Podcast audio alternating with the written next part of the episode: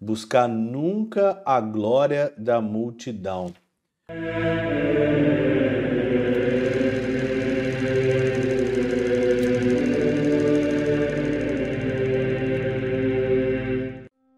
Em nome do Pai, do Filho e do Espírito Santo. Amém. Olá, meus queridos amigos, meus queridos irmãos, nos encontramos mais uma vez aqui no nosso Teoses, Viva de Coriés, do Percor Maria, nesse dia 8 de agosto de 2023 e hoje é dia de São Domingos de Gusmão. São Domingos, o fundador da ordem dominicana, que é aí um dos santos mais famosos, juntamente com São Francisco, na Idade Média. E praticamente, né, lendo aqui São Domingos, você vê claramente que São Domingos, ele, juntamente com a sua ordem dominicana, mendigante, e também os franciscanos, eram praticamente a metade da sociedade na época medieval. Dizem que tinha tanto frade com roupa branca e tinha tanto frade com roupa marrom que os franciscanos e os dominicanos se completavam. A vida de São Domingos de Guzmão é uma vida aonde que nós temos que ler, né? Tem aquele livro do Daniel Rups, você pode ler lá a biografia de São Domingos, que é maravilhosa. E uma das coisas que mais assim me chama a atenção é a sua confissão final, né?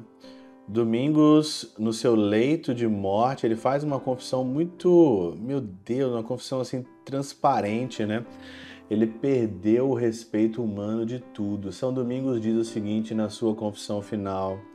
Eu queria, tava os frades, né, os confrades ao redor dele, e ele fala: "Eu queria pedir perdão a Deus por dar mais atenção às mulheres bonitas do que às mulheres feias. Eu dei mais atenção e deixei-me é, levar muitas das vezes pela atração carnal. Essa aí é uma confissão que poucos têm a coragem de fazer. Uma pessoa assim, o problema não é olhar as mulheres bonitas, as mulheres feias, o problema não é isso. O problema é que o respeito, né? O respeito humano cai por trás, porque você confessar uma coisa dessa publicamente, tinha lá os seus confrades, né, ao redor da cama dele, ele fala abertamente, né? Talvez você vai na confissão, é uma graça muito grande você ir na confissão e você ali soltar o verbo ali. É, muitas das vezes quando você tá sozinho, aí você fala mesmo seus podres, né? Agora, confissão pública é uma das coisas assim admiradas, a confissão pública dele ali. É uma das coisas que eu sempre carrego comigo, né? O evangelho de hoje, de Mateus 14, 22 a 36, ele fala de Jesus, né?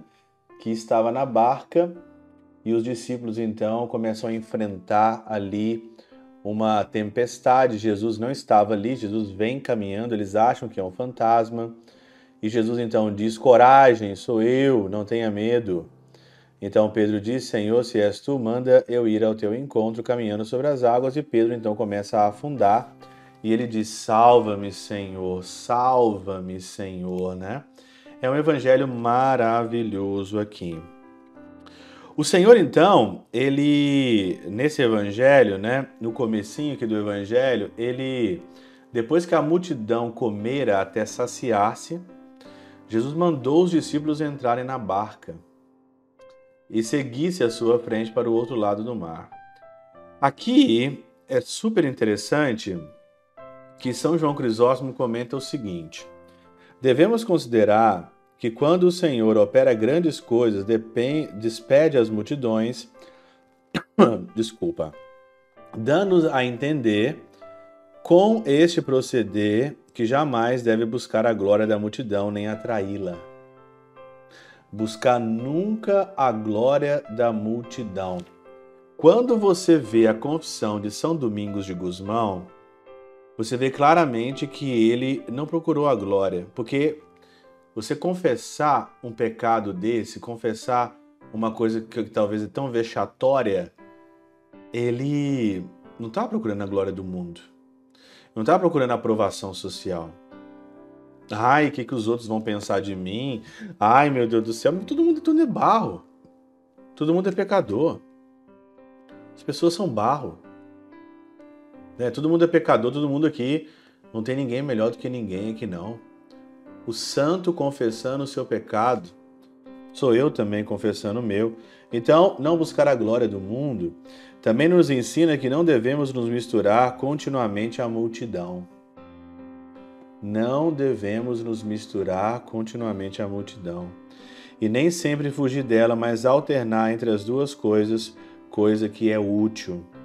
Por assim seguinte, despede as tubas, subiu ao monte para orar, como que nos mostra como é boa a solidão e como é necessário para tratar com Deus. A solidão, ela é boa.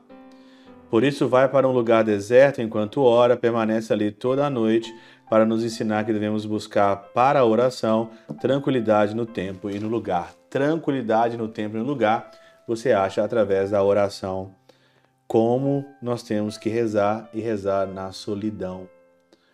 Não procure as multidões, não procure ali a aprovação pública, procure a solidão, procure a aprovação daquele que é só e que ficará só.